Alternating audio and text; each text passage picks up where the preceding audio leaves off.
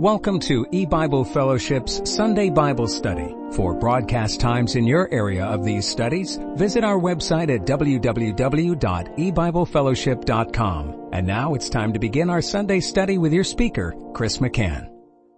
Good afternoon and welcome to E-Bible Fellowship Sunday Afternoon Bible Study. Today is study number 19 of Jeremiah chapter 50. We're going to be reading verses 34 through 38. Jeremiah 50 beginning in verse 34. The Redeemer is strong. Jehovah of hosts is his name. He shall throughly plead their cause, that he may give rest to the land and disquiet the inhabitants of Babylon. A sword is upon the Chaldeans, saith Jehovah, and upon the inhabitants of Babylon, and upon her princes, and upon her wise men, a sword is upon the liars, and they shall dote. A sword is upon her mighty men, and they shall be dismayed. A sword is upon their horses, and upon their chariots, and upon all the mingled people that are in the midst of her, and they shall become as women. A sword is upon her treasures, and they shall be robbed.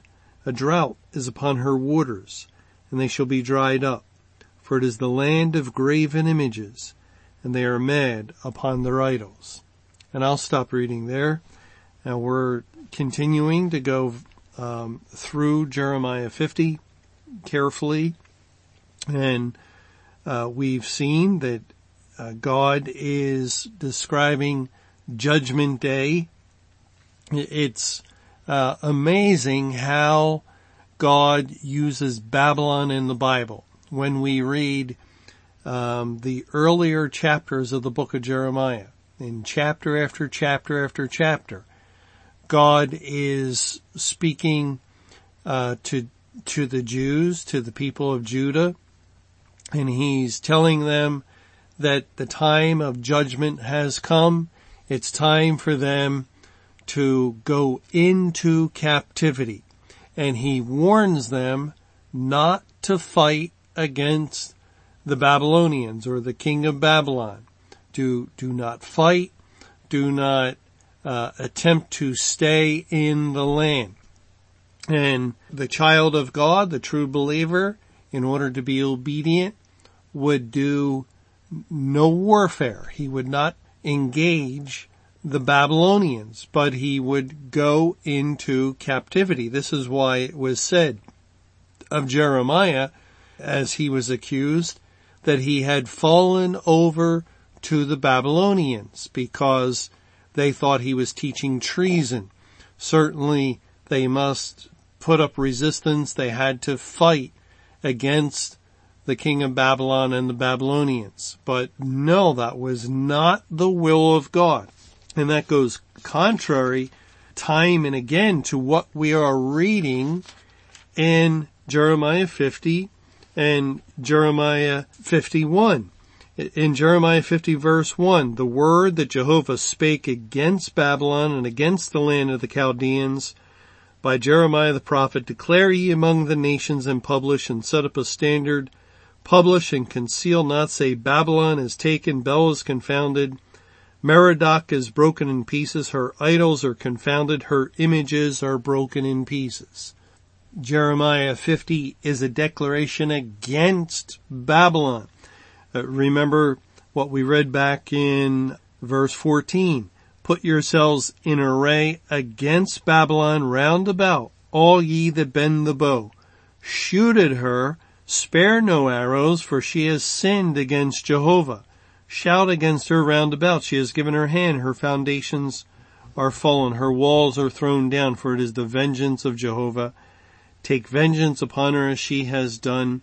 Do unto her, cut off the sower from Babylon, and him that handleth the sickle in time of harvest, for the fear of the oppressing sword they shall turn everyone to his people, and they shall flee everyone to his own land. And uh, there's, uh, that's typical. That is consistent with uh, many other verses that we've been reading. Again, in verse 29 of Jeremiah 50, call together the archers against Babylon, all ye that bend the bow, camp against it round about, let none thereof escape, recompense her according to her work, according to all that she has done, do unto her, for she has been proud against Jehovah, against the Holy One of Israel. Therefore shall her young men fall in the streets, and all her men of war shall be cut off in that day, saith Jehovah. And this is completely um, contrary to chapter after chapter that's found earlier in the book of Jeremiah. Do not fight against the king of Babylon, the, the people of Judah are told. Let's uh, read an example of this in Jeremiah 27. In Jeremiah 27 it says in verse 5, I have made the earth, the man and the beast that are upon the ground by my great power and by my outstretched arm, and have given it unto whom it seemeth meet unto me. And now have I given all these lands into the hand of Nebuchadnezzar, the king of Babylon, my servant, and the beasts of the field have I given him also to serve him. And all nations shall serve him, and his son, and his son's son, until the very time of his land come. And then many nations and great kings shall serve themselves of him. And it shall come to pass that the nation and kingdom which will not serve the same Nebuchadnezzar, the king of Babylon, and that will not put their neck under the yoke of the king of Babylon, that nation will I punish, saith Jehovah, with the sword, and with the famine, and with the pestilence, until I have consumed them by his hand. Therefore, hearken not ye to your prophets, nor to your diviners, nor to your dreamers, nor to your enchanters, nor to your sorcerers, which speak unto you, saying, Ye shall not serve the king of Babylon.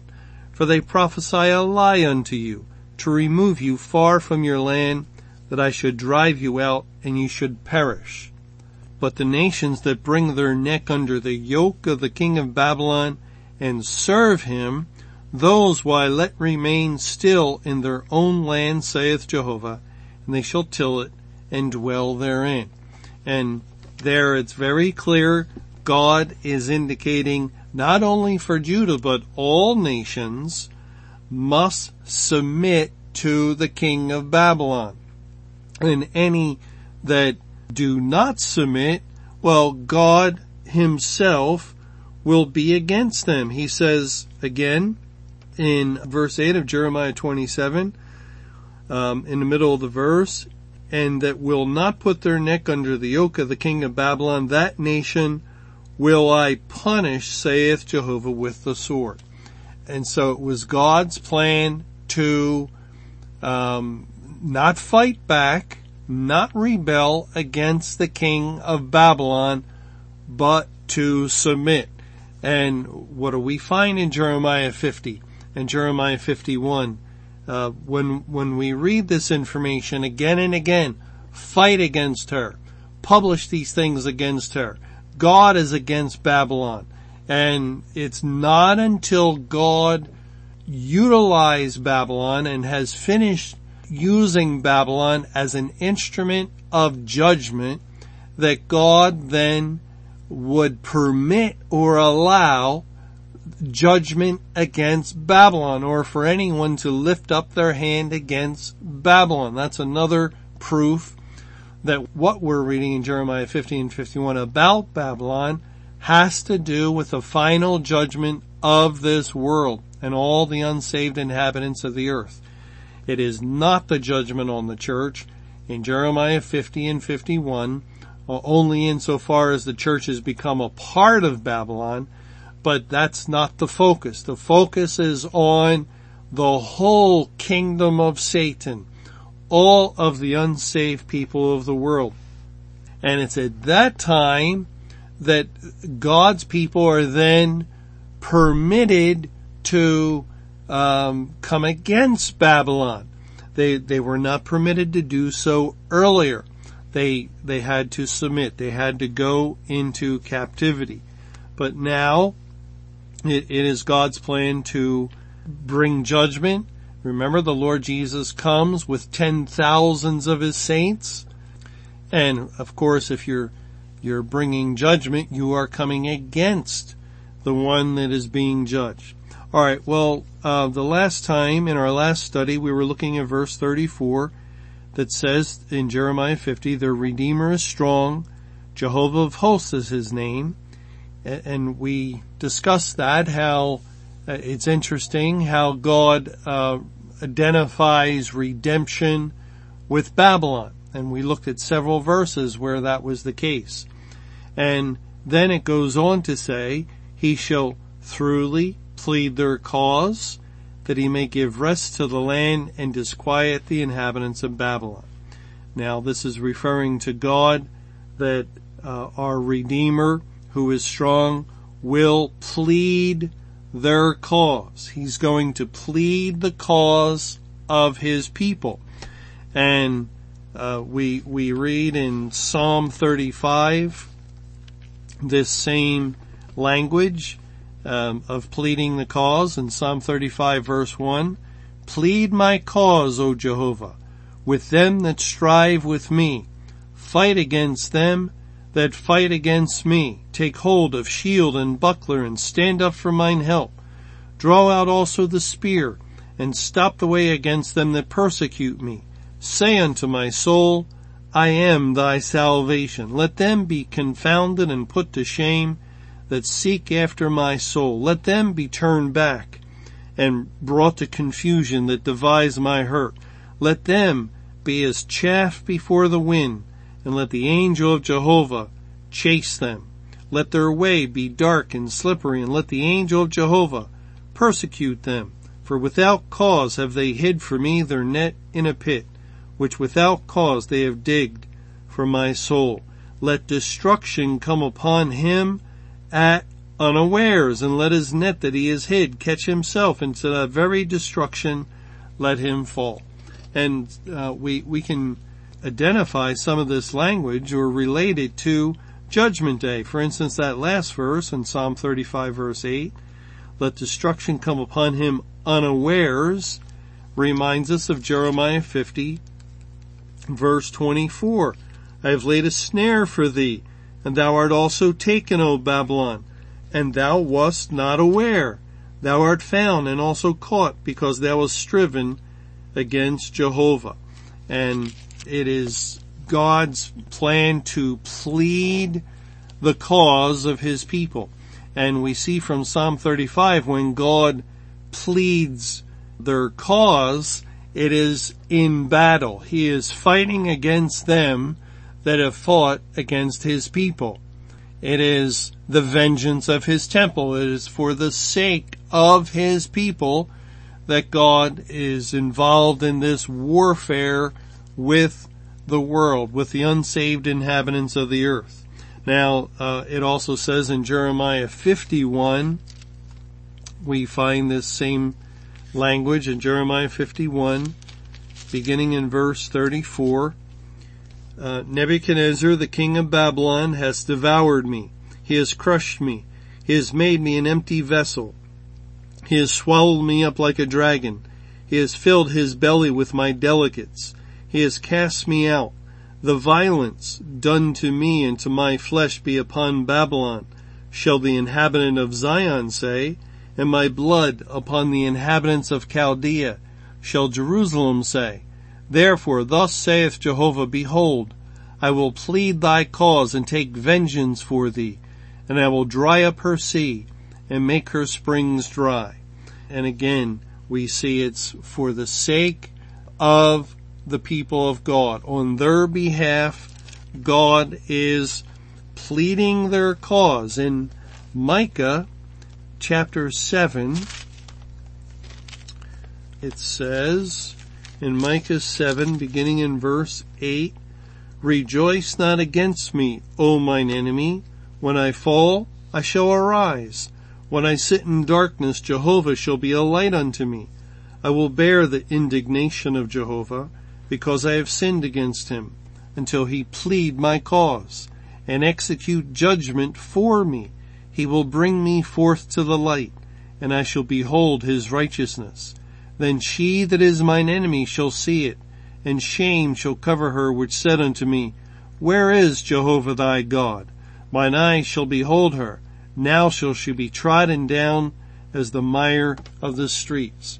And uh, again, that wording, until he plead my cause and execute judgment for me. That's exactly what it means for God to plead our cause. And, and so, uh, Jeremiah 50 verse 34 is referring to the execution of judgment, the carrying out of the wrath of God. He shall throughly plead their cause that he may give rest to the land and disquiet the inhabitants of Babylon. Now the word disquiet is Strong's number 70, 7264 and it's translated as tremble in Joel, Joel chapter 2. In a familiar place, in Joel 2 verse 1, blow ye the trumpet in Zion and sound an alarm in my holy mountain. Let all the inhabitants of the land tremble for the day of Jehovah cometh, for it is nigh at hand. And also in verse 10, the earth shall quake before them, the heavens shall tremble, the sun and the moon shall be dark and the stars shall withdraw their shining. The word tremble in both places is a translation of that same Hebrew word translated as disquiet. In Joel 2, God is using this uh, imagery of his mighty army that is going across the land the, and the, the whole earth and destroying it. They're, they're uh, destroying everything in their path and it, it is uh, really a commentary on Revelation 9 when it refers to the locusts that go forth for that five month period as the five month typifies the entire time, the whole time period of judgment day. And, and so too in Joel chapter 2 in these early verses. So the, let all the inhabitants of the land tremble. It says in Joel 2 1 and in our verse, disquiet the inhabitants of Babylon. That is, cause to tremble the inhabitants of Babylon or the inhabitants of the world as it, it, has the same people in view as Joel 2 does, the unsafe people of the earth. Alright, let's go on to verse 35 and uh, I'm going to read 35 through 37. A sword is upon the Chaldeans, saith Jehovah, and upon the inhabitants of Babylon, and upon her princes, and upon her wise men. A sword is upon the liars, and they shall dote. A sword is upon her mighty men, and they shall be dismayed. A sword is upon their horses, and upon their chariots, and upon all the mingled people that are in the midst of her, and they shall become as women. A sword is upon her treasures, and they shall be robbed. And here God is likening his wrath to the sword. We find ten times is the sword said to be upon something. And the number ten points to completeness of whatever is in view. In this case, the complete judgment of Babylon as the wrath of God is likened to a sword. Remember what we read um, used to often consider in the time leading up to May 21, 2011. In Ezekiel chapter 33, it says, beginning in verse 1, Again the word of Jehovah came unto me, saying, Son of man, speak to the children of thy people, and say unto them, When I bring the sword upon a land, if the people of the land take a man of their coasts and set him for their watchman, if, when he seeth the sword come upon the land, he blow the trumpet and warn the people, then whosoever heareth the sound of the trumpet and taketh not warning, if the sword come and take him away, his blood shall be upon his own head. He heard the sound of the trumpet and took not warning his blood shall be upon him. but he that taketh warning shall deliver his soul. But if the watchman see the sword come, and blow not the trumpet, and the people be not warned, if the sword come, and take any person from among them, he is taken away in his iniquity, but his blood will I require at the watchman's hand.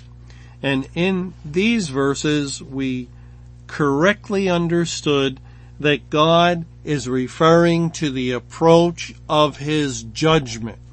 And you see, in order to blow the trumpet and warn the people, you have to know that the judgment is coming. This is where the, the whole idea of the church's doctrine that no man knows the day or hour collapses because the Lord Jesus Christ said often when speaking of the time of the end and the final days of the great tribulation and the end of the world, he said, watch therefore, for ye know neither the day nor the hour wherein the Son of Man cometh. And that word watch is very intentional because it identifies with Ezekiel 33. There's a watchman. And the watchman is in ancient times would, would be in a tower or he would have some advanced position from the city where he could see a, uh, the enemy approach. And when he saw the enemy approach he would blow a trumpet that would sound the warning to the village or the town and they could flee or they could prepare for battle, but they would be warned. And that's what the picture that God is using to teach us about the coming of Christ and judgment day. When you see the sword approaching and, and uh, remember the sword in the Bible points to the word of God. The, the word of God, it says in Hebrews 4 verse 12 is quick, it means alive and powerful and sharper than a two-edged sword, piercing even to the dividing asunder of soul and spirit and, and the joints and marrow and so forth. And so the word of God is what the sword points to. And, and when you see the sword coming, when God opens up His Word to reveal information about judgment, as He told Daniel, um, that would be the case. Seal up the Word, O Daniel, until the time of the end, and then knowledge shall increase. And then in the same context, we read in Daniel 12 verses 9 and 10, the wise will understand, but none of the wicked will understand. That is, God will open up the scriptures at the time of the end to reveal information that had been sealed up previously, including the judgment on the church and including judgment day, the judgment on the world. And that's exactly what God did. He also revealed much information concerning the biblical calendar of history that permitted his people to have a calendar in which they could see how biblical events unfolded in a very precise way and they could have an end time calendar that would pinpoint the end of the church age, the beginning of the Great Tribulation, the first part of the Great Tribulation and the second part of the Great Tribulation, and know the conclusion of the Great Tribulation, the day of judgment. God revealed all these things to his people and then provided uh, for them to have a platform and uh, a trumpet in order to sound the alarm, to blow the trumpet and warn the people. And the Lord tells us something that's uh, really significant in 1 Corinthians 14 concerning the sounding of a trumpet. It says in 1 Corinthians 14 verse 8, for if the trumpet give an uncertain sound, who shall prepare himself to the battle? And that means that it was God's plan all along to so convince his people that they would proclaim May 21, 2011 Judgment Day. The Bible guarantees it. Is there any hesitancy? Is there any uncertainty in that declaration? No. It is a very certain sound and it was necessary for that information to be definite, uh, to be stated with an exclamation point in order that people prepare themselves for the battle, in order that the message be taken seriously. And that's exactly why God revealed it to us in the way he did, kept back some of the information concerning the day of judgment regarding the spiritual nature of it, to keep the warning understandable, I think, in the eyes of the world, and, and uh, not to go into too much detail about it. Just the fact that May 21, 2011 was Judgment Day, and that that is, for the most part, what was shared. There was other information that was incorrect, but the billboards, thousands of billboards that were placed in uh, numerous languages all over the world proclaim May 21, 2011 Judgment Day. The Bible guarantees it. And that's as far really as many of the billboards went. There were even billboards with the image of a trumpet in order to emphasize this is the Bible's warning. We see the sword coming the sword representative of the wrath of God and therefore were sounding the trumpet to warn the people and, and it was done out of much concern and much love for our fellow man, for our neighbors and for those people of the world.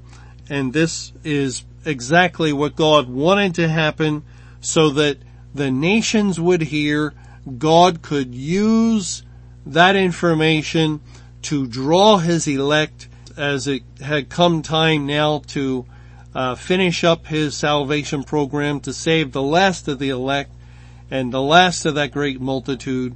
And so God did all this according to his purposes and according to his plan. And so the true believers uh, declared these things that the sword was coming. And while the sword is approaching, there could be repentance. There could be um, grace bestowed. There could be mercy given. There could be salvation. This was the the great encouragement to us as we shared these things that perhaps God might have mercy on our loved ones, on our neighbors, on on others we met, on potentially anyone. And so we shared these things and uh, according to Ezekiel 33, some take warning, others do not. Those that do not take warning, their blood is upon their own heads.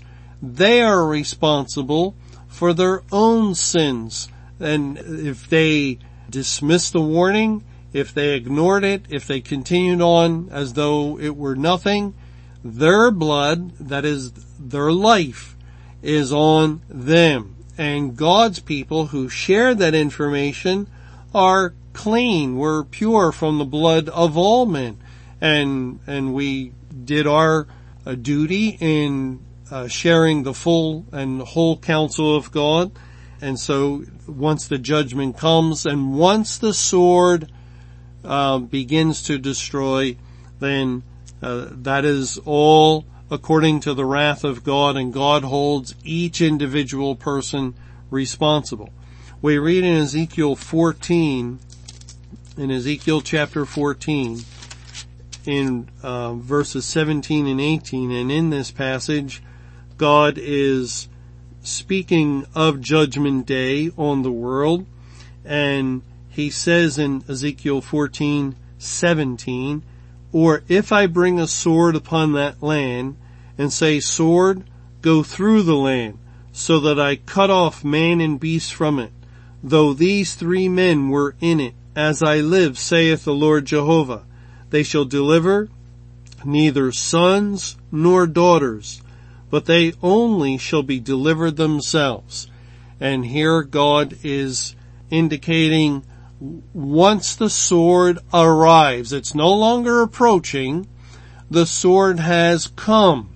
The sword is upon them. It's uh, like that parable when a king with a greater army is off in the distance.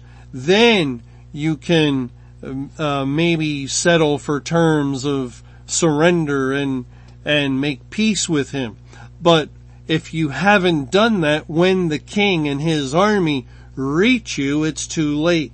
Now it's time for battle, time for war, and the sword is upon you. And that's the case in the time we're living in now. For all history, the sword of the final judgment was in the approach. It was coming. And the Bible kept warning and warning mankind. The day of the Lord is coming. The day of wrath, the day of punishment, the day where mankind will be cut off from mercy. And just as often as uh, God could when we read the Bible, we we read those warnings, those admonishments and admonitions to, uh, with each one, with each warning really, there was, in a sense, uh, God beseeching the listeners to be reconciled with Him, to seek Him while He might be found, because the day was coming when reconciliation would no longer be possible he could no longer be found. The sword would be upon you. And, you know, since all previous history, that has been the case, wherein the sword was descending in the sense upon the wicked, but not yet here. Uh, that's how we're accustomed to thinking and living our life, that this is always going to be the way it is.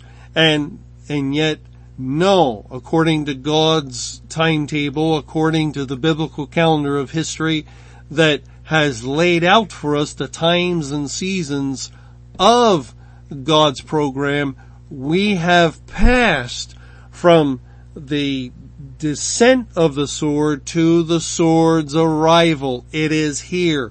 It is destroying and it is killing the wicked of the world. And there, there's no more sounding the trumpet that the sword is coming. The sword is here. And once it has come, then there is no deliverance. These three men referring to Noah, Daniel, and Job, the most faithful men in the Bible, could not deliver even sons or daughters and, and we cannot deliver sons or daughters. We cannot deliver anyone because salvation has ended. We read in Isaiah chapter 34, in Isaiah 34, which is uh, another chapter in the Bible that describes a judgment day. It says in verse 1, and I'll read uh, several verses beginning in verse 1. Come near ye nations to hear, and hearken ye people, let the earth hear, and all that is therein, the world and all things that come forth of it. For the indignation of Jehovah is upon all nations, and his fury upon all their armies. He has utterly destroyed them. He has delivered them to the slaughter. Their slain also shall be cast out, and their stink shall come up out of their carcasses, and the mountains shall be melted with their blood. And all the host of heaven shall be dissolved, and the heavens shall be rolled together as a scroll, and all their hosts shall fall down, as the leaf falleth off from the vine, and as the falling fig from the fig tree. For my sword shall be bathed in heaven. Behold, it shall come down upon Idumea, and upon the people of my curse to judgment. The sword of Jehovah is filled with blood. It is made fat with fatness and with the blood of lambs and goats with the fat of the kidneys of rams. For Jehovah hath a sacrifice in Bozrah and a great slaughter in the land of Idumea. And again, this is describing the day of judgment where now the unsaved are like that sacrifice, the offering for sin. We uh, think of the Lord Jesus, and correctly, that He is our sacrifice. He is the one that died on our behalf. And what is a sacrifice but that which is offered to satisfy the law's demand? It is an appeasement for sin. Well, what if Jesus was not your savior? What if he never paid for your sins? Well, uh, God still requires payment. The law of God demands justice. There must be a sacrifice to appease the law of God. And that sacrifice is the wicked themselves. They are the ones that are going to be slain and destroyed in order to satisfy the vengeance of God, uh, the law, as the law points out all the violations that men have committed against it, all the transgressions, well, there must be a sacrifice. So God pictures judgment day as a sacrifice of the wicked. And uh, tragically, it is their own death that is offered up for their sin as the Lord Jesus never died for them. Well, let's go back to Jeremiah 50. Jeremiah 50. And again, we see in verses 35 through 37 Ten times God speaks of a sword being upon something. The Chaldeans, um, the inhabitants of Babylon, her princes, her wise men, uh, and we can understand all that. It's speaking of the people of this world. And a sword is upon the liars, and they shall dote, and the liars are the unsaved. Remember how God puts it in Revelation 22 when he says in verse 14, blessed are they that do his commandments, that they may have right to the tree of life, and may enter in through the gates into the city, for without are dogs and sorcerers and whoremongers and murderers and idolaters and whosoever loveth and maketh a lie. And that is all of the people that have never become saved because the heart of man in his fallen condition is deceitful above all things and to be deceitful means it's full of lies. It, it, it loves the lie. It hates the truth. And uh, that's the nature of mankind. God therefore has brought a sword upon the liars and, and they shall dote. Now the the word dote is, let's see, um, I think I made a note here. I think it's translated as foolish in a few places. So it means that they will be foolish. And then it goes on, a sword is upon her mighty men and they shall be dismayed. In Isaiah 20 verse 5, this word is translated as afraid they shall be afraid. In verse 37, a sword is upon their horses and upon their chariots and upon all the mingled people. So it's upon their armies, um, those that do battle, the emissaries of Satan. It's upon his forces and the mingled people. This is the same as the mixed multitude that came up out of Egypt not only Jews were delivered out of Egypt, but there were um, people from other nations that were also in captivity in Egypt, and God identifies them as a mixed multitude or a mingled people. So it would be people from various countries. And uh, of course that is what the world is made up of. It's a world of mingled people. And then it goes on that are in the midst of her and they shall become as women. Now in Jeremiah 51 verse 30, it says, the mighty men of Babylon have forborne to fight. They have remained in their holds. Their might hath failed. They became as women. They have burned her dwelling places. Her bars are broken. Now, today, of course, we uh, we don't use this kind of language. It, it would be derogatory to women to insinuate that there is a lack of courage or strength or anything, but we, we have to understand that throughout the world's history, men have fought battles, men have gone to war, and women have stayed home. And women have, um, as it said there, forborne to fight. They, they have not entered into the battle. And that's the idea that God is using, uh, in Isaiah 19, Isaiah 19 and verse 16, it says, In that day shall Egypt be like unto women, and shall be afraid and fear because of the shaking of the hand of Jehovah of hosts, which he shaketh over it. So the, the idea that the Bible is presenting is that Babylon's mighty army, this army that was so triumphant and and again just think of um, how the world has been destroyed the church has been destroyed over the last couple of decades as satan was loosed and and that's what babylon and the king of babylon points to satan's loosing and his rule at the time of the end and he has shown himself to be a mighty king over the world and over the congregations of the world. And yet then judgment day comes and Christ is victorious. The Lord Jesus is the one that overcomes. Babylon really puts up no fight.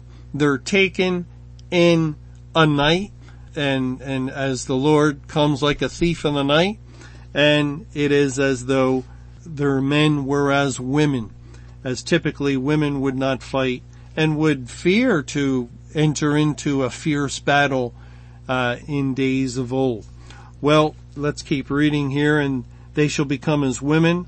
A sword is upon her treasures, and they shall be robbed. Now, what would Babylon's treasures be? We know um, the treasures of the Word of God, the treasures of the kingdom of God, um, spiritual riches. But what are the treasures of Babylon? Remember what was said of Moses in Hebrews 11 in verse 24 and following. By faith Moses, when he was come to years, refused to be called the son of Pharaoh's daughter, choosing rather to suffer affliction with the people of God than to enjoy the pleasures of sin for a season, esteeming the reproach of Christ greater riches than the treasures in Egypt, for he had respect unto the recompense of the reward. Now, here God is relating the pleasures of sin to the treasures in Egypt. Of course, historically, it, was referring to actual treasures. There was great physical riches, but spiritually, uh, what riches does the world have to offer? It is the riches that revolve around sin, that are completely identified with sin. Uh, for instance, in Proverbs chapter 10, in Proverbs 10, it says in verse 2, treasures of wickedness profit nothing, but righteousness delivereth from death. So the Bible recognizes that there are certain treasures of wickedness. the pleasures of sin. And God, uh, the Lord Jesus Christ warned against getting so wrapped up in those treasures that because they're fleeting and and uh, they're temporary. In Matthew 6 verse 19, lay not up for yourselves treasures upon earth where moth and rust doth corrupt and where thieves break through and steal, but lay up for yourselves treasures in heaven where neither moth nor rust doth corrupt and where thieves do not break through nor steal. For where your treasure is, there will your heart be also. And it's interesting that God speaks of not laying up treasure in the earth because thieves can break in and steal. Now remember back in Joel, uh, we didn't read this, but we did look at this same chapter a little while ago in Joel 2. It says of that mighty army in um, let's see, I'll begin reading in verse 7. They shall run like mighty men. They shall climb the wall like men of war. And they shall march everyone on his ways, and they shall not break their ranks. Neither shall one thrust another.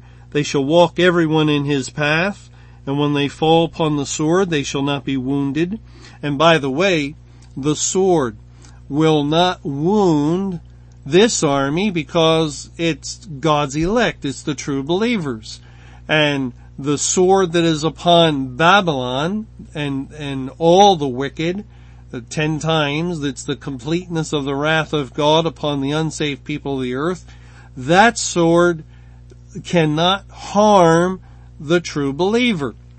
And we're with Christ. We're coming in judgment with Him. And if we would happen to even fall on the sword, will not be wounded. And then in verse 9, they shall run to and fro in the city, they shall run upon the wall, they shall climb up upon the houses, they shall enter in at the windows like a thief. The earth shall quake before them, the heaven shall tremble, the sun and the moon shall be dark, and the stars shall withdraw their shining. And Jehovah shall utter his voice before his army, for his camp is very great, for he is strong that executeth his word, for the day of Jehovah is great and very terrible, and who can abide it? Here the army enters in the windows like a thief.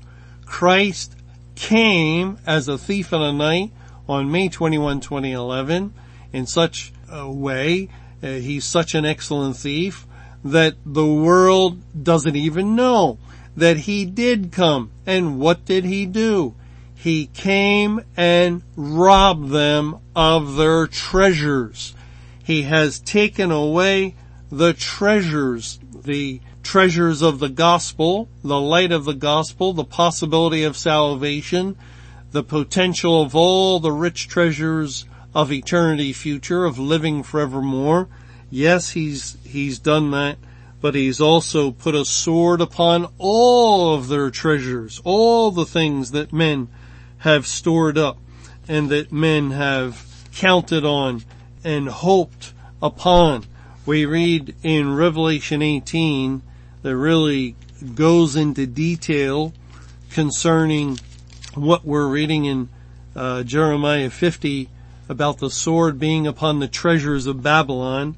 It says in Revelation 18, in verse 10, I'll start there. Standing afar off for the fear of her torment, saying, Alas, alas, that great city Babylon, that mighty city, for in one hour is thy judgment come, and the merchants of the earth shall weep and mourn over her, for no man buyeth her merchandise any more, the merchandise of gold and silver and precious stones, and of pearls and fine linen and purple and silk and scarlet, and all fine wood, and all manner vessels of ivory, and all manner vessels of most precious wood, and of brass and iron and marble and cinnamon and odors and ointments and frankincense and wine and oil and fine flour and wheat and beasts and sheep and horses and chariots and slaves and souls of men. And the fruits that thy soul lusted after are departed from thee and all things which were dainty and goodly are departed from thee, and thou shalt find them no more at all. The merchants of these things, which were made rich by her, shall stand afar off for the fear of her torment, weeping and wailing, and saying, Alas, alas, that great city, that was clothed in fine linen and purple and scarlet, and decked with gold and precious stones and pearls. For in one hour so great riches is come to naught and every shipmaster, and all the company in ships and sailors, and as many as trade by sea, stood afar off and cried when they saw the smoke of her burning, saying, What city is like unto this great city? And they cast dust on their heads and cried, weeping and wailing, saying, Alas, alas, that great city, wherein were made rich all that had ships in the sea by reason of her costliness. For in one hour is she made desolate. And this is speaking of the end of the hour of the great tribulation as really when we look at the literal, uh, this reference um, to in one hour literally is um, in one hour has came, it is past, and and it's at the end of the hour, the end of the great tribulation that Babylon loses its riches that the sword of God is upon Babylon. It's not during the hour because then she's rich, abundant in riches and her treasures are enormous. They, as God has given Satan and his kingdom uh, a final time period, the little season of the Great Tribulation in which they have risen to heights never before seen. And, and so Babylon, of course, is, is not destroyed then, but it's at the end of the hour because the end of the hour is May 21, 2011, the end of the Great Tribulation, the beginning of Judgment Day. And then the sword of God is upon all of her treasures, all of her riches. Well, we'll conclude our study here and uh, Lord willing, we'll, we'll pick up next time with verse 38, which says, a drought is upon her waters and they shall be dried up. And it's interesting how God uses this to really prepare the world, the, the drying up of the waters of Babylon, the drying up of the gospel waters in the world are a form of preparation for the crossing over of the people of God into the kingdom of heaven. But we'll look at that, Lord willing, next time. Thanks for joining us for E-Bible Fellowship Sunday Bible Study. For more information or to hear additional Bible studies, be sure to visit our website at www.ebiblefellowship.com.